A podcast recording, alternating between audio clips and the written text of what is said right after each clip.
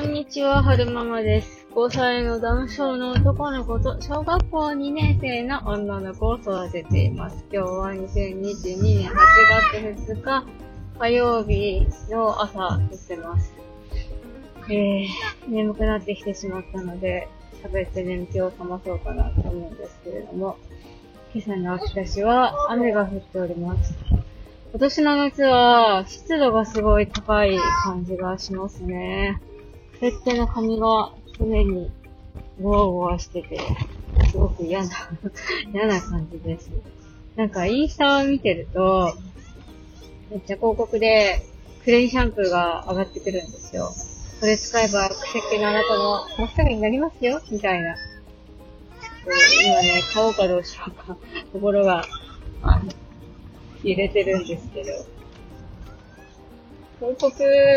なんかそのなんだろうな、人の口コミじゃなくって、やっぱインスタの広告だから、広告の品って、まあね、広告の品だから、果たしてちゃんと効果があるんだろうかっていう疑問が、疑惑が。なんかね、その広告には、こんな声がありますよ、とか、あんな声がありますよ、だからすごい傾向が適めなんですよ、なんて書いてるんですけど、もうやっぱりね、広告は広告だし、本当に、本当に効果てきめんなシャンプーなんであれば、もっとね、その広告案件じゃない投稿でインスタに上がってきてると思うんですよね。わかってるんだけど、買いたくなっちゃう。不思議な、不思議な現、不思議な現象っていうか、その、なんだろうな。向こう側の策略にまんまとハマりそうになってるんですけれども。なんかね、そこの広告に書いてる文言としては、癖系でぐりぐり、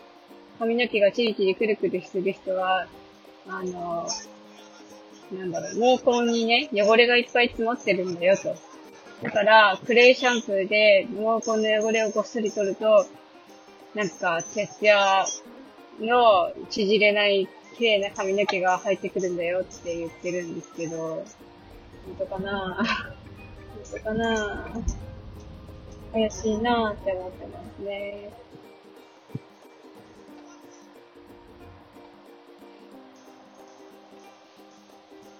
なんか、昨日の夫は、夫が雇った新人さんについてずっと、あの、ブーブーブーブー言ってましたね。それの影響もあって、ちょっと、寝不足、寝不足、寝不足ですね。昨日なんか寝つけなくって。なんか、うちの夫、板金塗装業やってるんですけど、個人で。で、今までは、その、従業員をね、雇ってずっと雇わずに一人でやってきたんですよ。なんでかっていうと、まあ、夫の会社は、夫の技術で成り立ってるんですよね。早くて、早く直せて、で、仕上がりがすごくいいから、だから、みんな、夫にね、お願いしてたんです。だから、あの、私も前からずっと言ってたんですけど、夫の会社の売りは、あなたの、その、腕？技術なわけだから、この技術を下回る、ババイ作業員をなんか雇うことは、うんと、会社によってデメリットだと。だから、うんと、あなたの技術で成り立ってる会社なのだから、あなたは技術に専念して、他のこと、事務とかそういうのは別の人にお願いするのが一番いい。そうすれば、あなたの負担も減るし、あなたの負担が減った分、技術に回せるわけだから、で、それで結果、利益に上がるんじゃないかっていう話を私はしてたんですけれども、はるくんティッシュ出しすぎだよどうしたの？鼻水出てきた？チーンってやってるね。はい。そう。で、何が言いたいかっていうと、夫が雇った新人さんね、ちょっとね、センスが足りないらしいんですよ。おそらく、うーん、多分、今夫が任せようとしてるのは板金と創業で、その、作業員を二つに、二人に増やしたいから、一生懸命教えてるんですけど、ちょっとね、センスが足りないですね。だから、苦戦してるんです。こう、丁寧に教えてるつもりらしいんですけど、それが伝わってなくて、なんか、行き詰まってるんですよ。ハーくん、ティッシュ全部出しちゃうもったいない。もうやめて。おしまい。はい。ないよ、もったいない。ないない、もういいよ。ティッシュなくなっちゃうよ。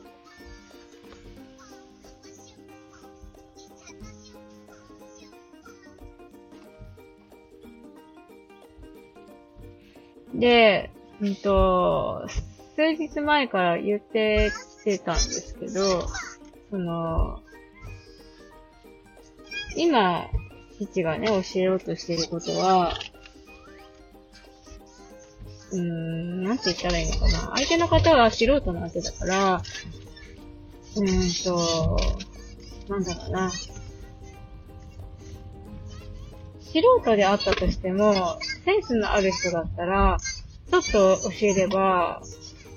すごく花が咲くと思うんですよね。でも、父の教え方で花が咲かないってことは、やっぱり、うん、ちょっとこう、夫と別のセンスを持ちの方なんじゃないかなって思ってるです。もしかすると夫の教え方と合わないみたいな。で、新人さん、新人さんっていうかその、素人さんだから、板金塗装に関しては、やっぱり、その、できないことを教え込んでお金、給料払うよりだったら、やれることをやってもらいつつ、板金の仕事もちょこっとずつ教えるみたいな形にしないと仕事が回らないんじゃないのっていうふうに、えー、話してるんですよね、私の方は。だから、夫は、作業ができるけど、パソコン業の仕事は苦手だから、新人さんが今まで営業でやってきたんだったら、パソコンが使えるはずだと。私の意見としてはね。だから、一旦その、板金塗装からは、ちょっと、遠ざかっ、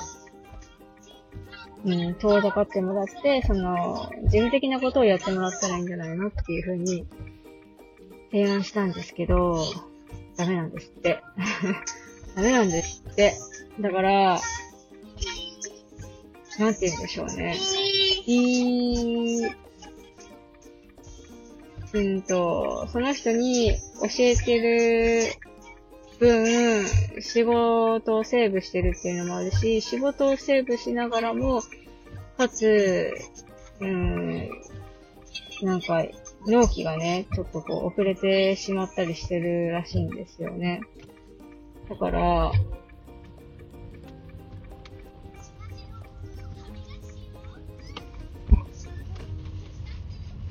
最初は、まあ、新人さんだし素人さんだからそういうことは想定してたらしいんですけど、想定以上、夫が思ってた以上に、ちょっとな、飲み込みが、に時間がかかる方らしくって、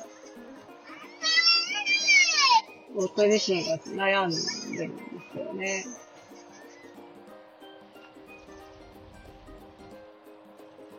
そう。で、結局、仕事終わらないから、その人が帰った後に残業してやったりとか、一旦家に帰ってきてから、子供たちを寝かしつけて、で、夜が、夜、1時とか、私が寝室に上がる12時半とか1時ぐらいにバトンタッチして工場行って仕上げするみたいな、そんな日々を送ってるんです。で、夫の健康にも良くないし、仕事も回らないし、仕事が回らないってことは、我が家にも影響が出てくるわけだし、なんだかなと思って、思ってるんです。そうだから、なんていうのかな。なんだかなって思ったことをお話ししてみました。